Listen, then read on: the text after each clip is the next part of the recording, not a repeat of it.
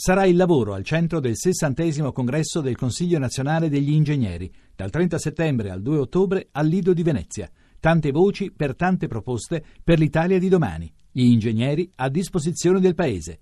Tuttoingegnere.it. Voci del mattino.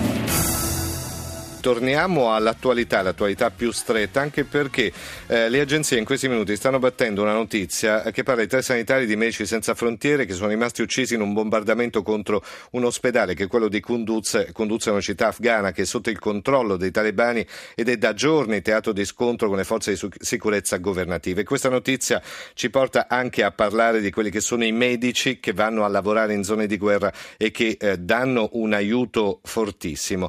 E c'è un gruppo di medici anche palermitani che ogni anno va in Bangladesh per aiutare i bambini colpiti da gravi emergenze sanitarie. Sono medici che lavorano gratis, è un progetto molto importante, si chiama Help for Bangladesh, aiuto per il Bangladesh. Raffaele Vitale è il presidente e noi adesso lo ascoltiamo al microfono di Rita Pellizzi. Andiamo in Bangladesh ogni anno per trattare soprattutto i bambini malformati, cioè quelli che sono affetti da labdolio torino, palatoschisi e delle malformazioni craniofaciali, e soprattutto i bambini che hanno grossi esiti di ustione, perché lì in Bangladesh le ustioni domestiche sono, diciamo così, elevatissime e i disastri che poi si vedono sono veramente grossi. La nostra è un'organizzazione, la nostra è un'equipe, tra l'altro la prossima missione noi la faremo il 6 di novembre, quindi partiremo a breve nonostante ci siano lì problematiche locali di ISIS o non ISIS.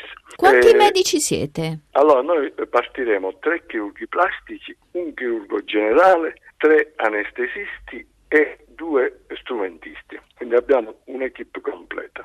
Quanto dura la missione? La missione dura 15 giorni e dura 15 giorni per il fatto che la maggior parte delle persone vanno lì durante il periodo delle ferie, cioè non ci sono agevolazioni particolari per, diciamo così, per il tempo in cui si è lì, quindi ogni persona sacrifica 15 giorni alle proprie ferie per andare là. È vero pure che noi, siccome lì operiamo 12-15 ore al giorno, quindi ogni giorno praticamente rendiamo il doppio di quanto normalmente si rende, quindi alla fine dei 15 giorni noi abbiamo fatto abbondantemente il lavoro di un mese. Quanti bambini riuscite ad operare in 15 giorni?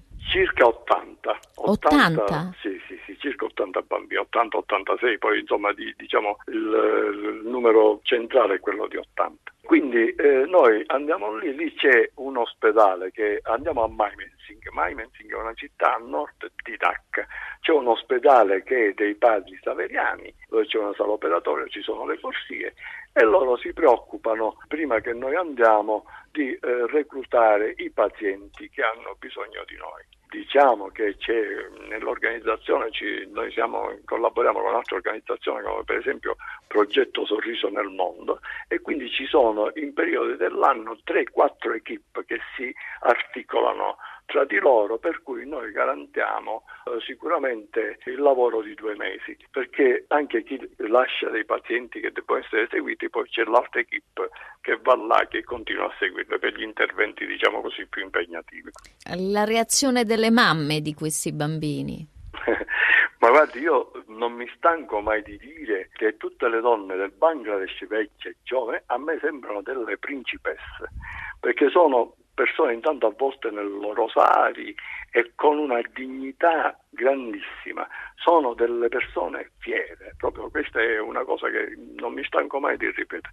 E poi ovviamente si creano dei rapporti umani anche con i genitori, con le mamme, per cui praticamente questi si sentono strabiliati dal risultato, perché vedono i bambini che entrano in sala operatoria con queste malformazioni, poi escono per carità tutti tumefatti, perché all'inizio l'intervento è abbastanza traumatico, così sono veramente meravigliate di tutto questo. E quindi si crea anche in corsia un rapporto affettivo con i parenti che è molto intimo sicuramente.